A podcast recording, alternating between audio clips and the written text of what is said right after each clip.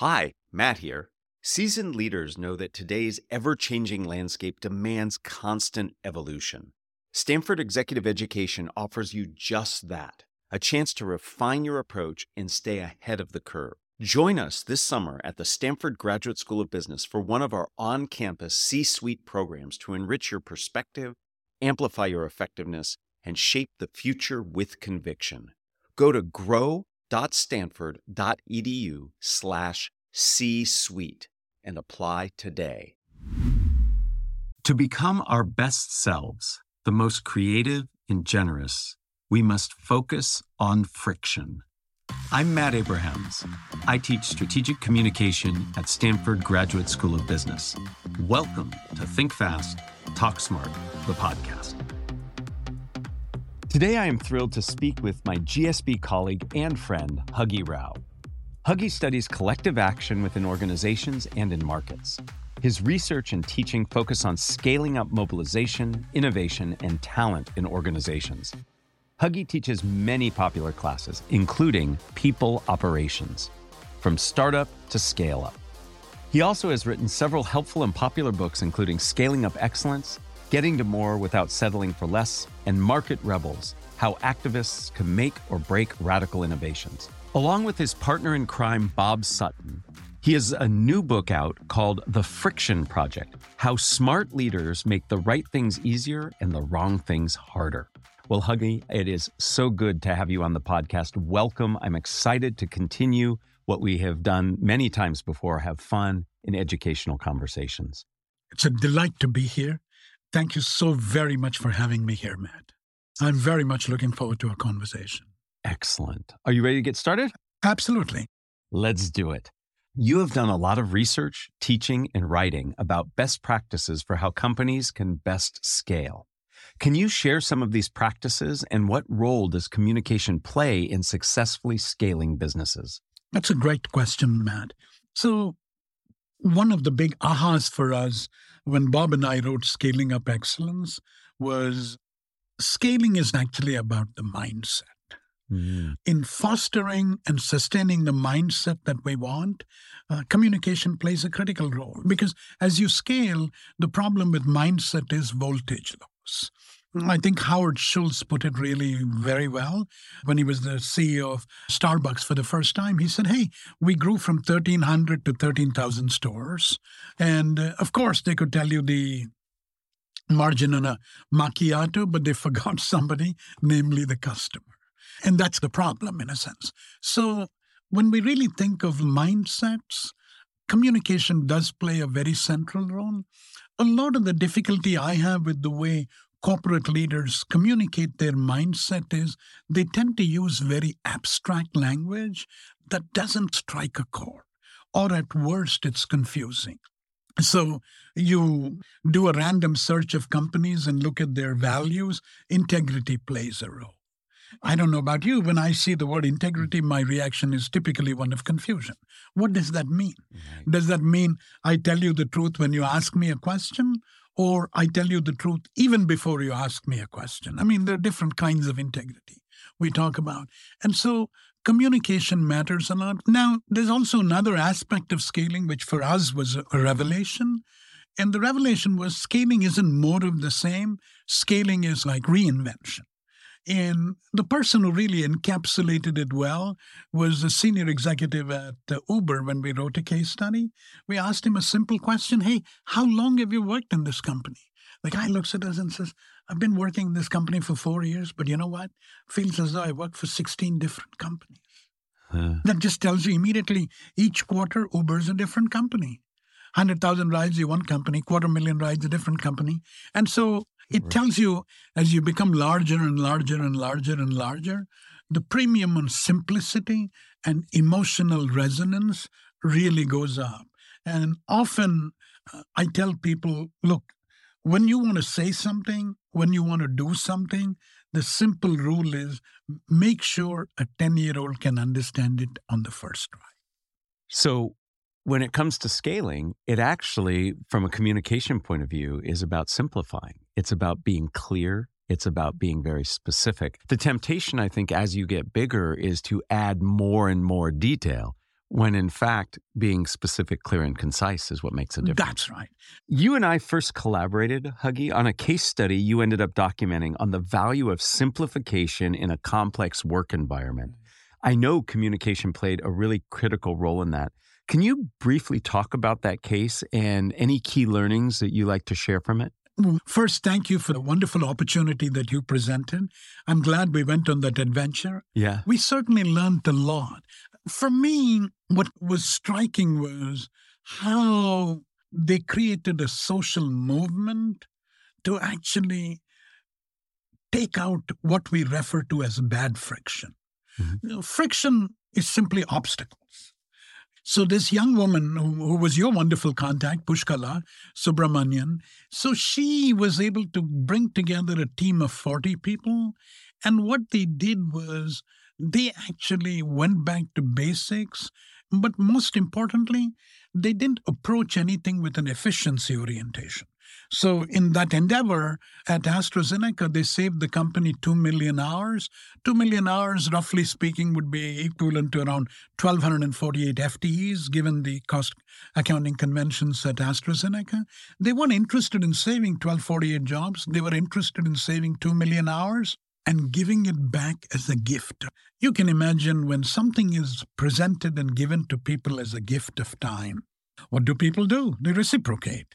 The research on gift giving says if I give you a gift worth a buck, Matt, you likely are going to respond with a gift anywhere between three to seven dollars. And for me, that was a very powerful lesson because what it taught me a lot about was the crushing role of time poverty in companies. Time poverty leads to burnout the problem is we're making it very hard for employees to choose a more curious and generous version of themselves. I mean, how can you be curious and ask questions if you're buried under a delusion? I mean, it's very hard to do that, hard to be generous. And I think when presenting it as the gift of time, address the problem of time poverty. Bob and I interviewed Pushkala in one of the podcasts we did at the School of Engineering. And I asked her, I said, how was this simply an activity done by elite managers or did it percolate to the rank and file? And she told a story that really touched me. Apparently, what was happening when you go to Astra, people work begins at eight o'clock. Everybody shows up at seven forty, and then there's a traffic jam because at HQ you got to put your ID card through, and there's a gate that goes up and down, and everybody comes at the same time, and so on. So they had a World Simplification Day, and the next day Pushkala goes to work. There's no traffic jam. And she asks the security guard, if you can believe it. This is a guy who's not even an employee of AstraZeneca, he's a contractual employee. And she says, Hey, what happened to the traffic jam? And the guy apparently looked at her and said, Madam, you had the World Simplification Day yesterday. You're all about, you're all trying to give people the gift of time. And he told her, It seems, I thought I could give you a gift of half an hour every day. Wow. I mean, can you imagine that? a security guard, a sentry. And I just thought to myself, that is amazing. Yeah. That is really amazing. And that, in a sense, opened some of the doors for Bob and I to think about what really is the role of leadership in organizations and what really is the role of friction fixing in I love that case study, not just because all the people involved were fantastic, but for me, what was so fascinating is the strategic choices they made of how to frame it. It could have been efficiency, but no, they looked at hours and that made it very specific and people understand hours. You can look at your watch and you can say hey this is how long. And then the way in which they marketed it they were posters there were competitions and it got everybody excited about doing in some cases hard work and i found that fascinating. It was a lovely example because the moment as you imply matt the moment you say efficiency we're subtracting people think downsizing right. you're, you're putting people in a room called fear Right. Instead, you want to put people in a room called gratitude so that they're willing to do more. Right. And they were incredibly successful. So that to me was really, really fascinating. Uh, we've been talking about friction, and your new book with Bob Sutton is The Friction Project. Part of your introduction title is Why is Friction Terrible and Wonderful? Can you help us understand the wonderful part? I, I can get the terrible part. What's where's the wonder in this? Let me quickly level set what friction is. The simplest way to think of friction is anything that's an obstacle for you to do your job is basically a source of friction. The bad obstacles in organizations create, as I mentioned, time poverty. They make it hard for people to embrace their curious and generous self. Conversely, employees and decision makers can easily embrace an overconfident and myopic version of themselves. And there, you strategically have to insert obstacles to slow them down. So that hmm. what they do is they deliberate, they actually think about things a little bit more carefully. So that's the real challenge of being a leader. So all the time, what you're thinking about is hey, where do I take out the bad friction to make the right things easy to do? Where do I put in good friction to make the wrong things harder? And in our book, our advice is leaders, when they begin what we refer to as friction forensics, the big question you've got to ask is what kinds of decisions are we making? Are we making difficult and costly to reverse decisions, one way door decisions? Like making an acquisition, launching a new product, hiring somebody at the senior rungs of the enterprise in the C suite. In all of these places, putting in good friction to slow things down is a good idea. Conversely, when the cost of failure is low, decisions can be easily reversed without much cost or consequence. You actually want to strip out as much bad friction as possible because you want to make it easy for people to do.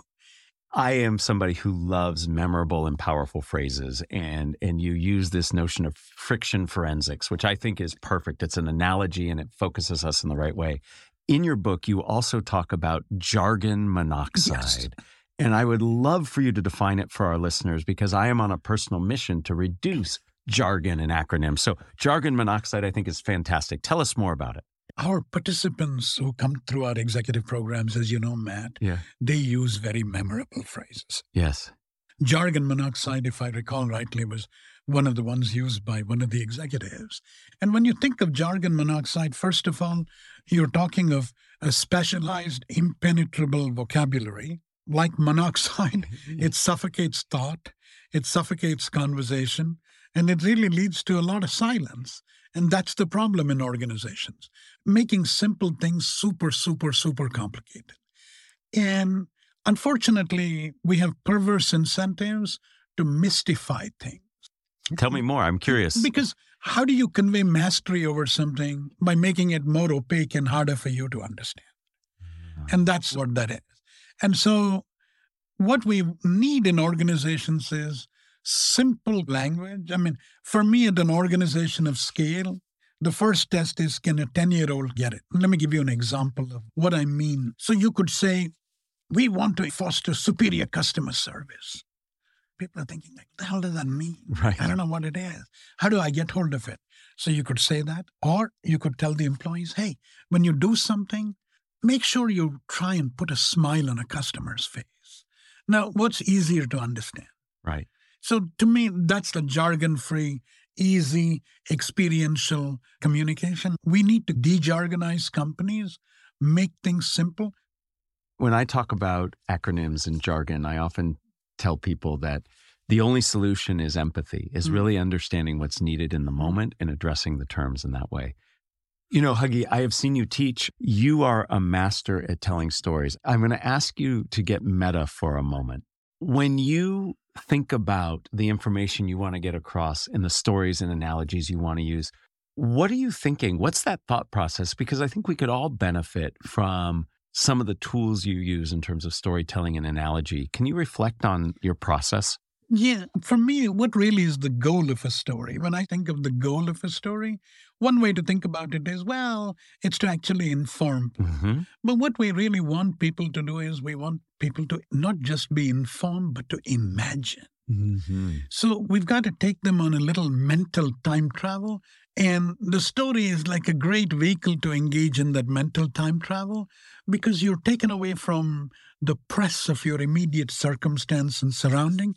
And so the first thing is can a story actually resituate the member of the audience?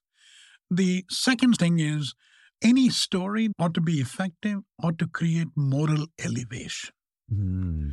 Because if you're not elevated morally, it's hard to do much. The other is stories also give insight to people. So, what's the insight? Stories also create connectivity. Mm-hmm. There's evidence that say one study, for example, shows if you expose people to the same story and you take functional magnetic resonance images of their brain, the same portions of the brains of people light up.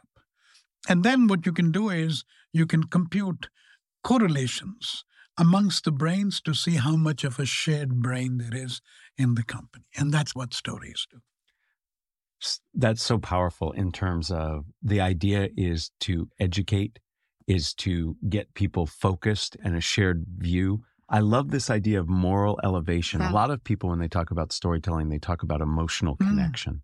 But this notion of moral elevation, I think, adds even more insight into what effective storytelling is. Huggy, I want to go back a little bit in time. I know you did some research on job titles.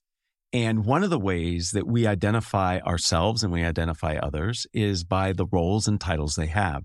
Can you share a little bit about that research you did and the impact it had? Absolutely. So, the key thing when you scale a company is you've got to create felt accountability. It's got to be felt in the gut. Felt accountability has two pillars. People should feel, hey, I own the place, but at the same time, you also ought to feel the place owns you. So there's obligation that always tempers the feelings of psychological ownership. In this experiment, what we did was we created an example of we inserted good friction. So what did we do?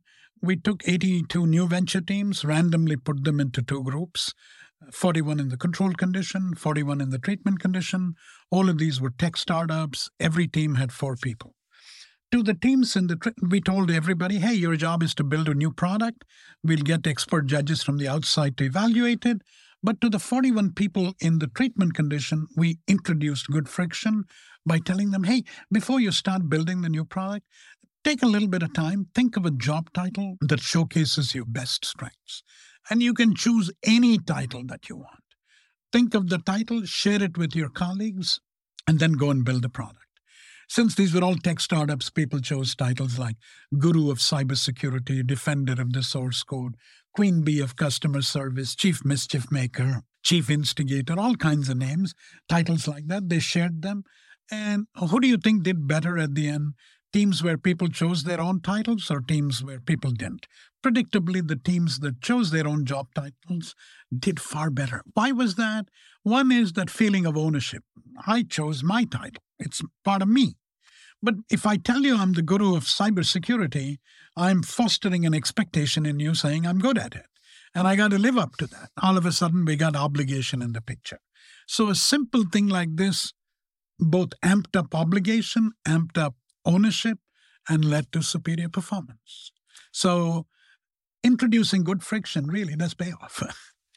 So I'm going to have a new title for myself. I am the collector of communication wisdom, mm. and I am going to have to live up to that. And all of our listeners and you, Huggy, will keep me to task. I, I, I, love that. If I can be mischievous, I love the title of the collector of communications wisdom. I think of you as like a treasure hunter for that wisdom. oh, wisdom. I like that. I like that better. I'm going to put my Indiana Jones there hat on, go. and I'm out. You got I'm it. you got it. Huggy, this has been an amazing talk. Before we end, I'd like to ask you three questions, two of which I ask everybody, and one I create just for oh you. Oh, my God. Are, are, you up for that? Absolutely. In looking at your own life, having written a book about friction, yeah. is there anything you have changed to reduce friction in your own life? Oh, yes. What is it? Before I do anything, I always ask myself, is this activity going to recruit my curious and generous self? If it does, I'm all in. If it doesn't, I just don't go to that meeting. I don't participate in things. It's just not for me. Well, uh, then I am honored that you chose to spend your time here. I hope we're fulfilling both your curiosity and indeed, certainly your generosity. Indeed. In fact, you've been both generous and curious, so thank you. Oh, excellent. Whew. That's good. Question number two Who is a communicator that you admire and why?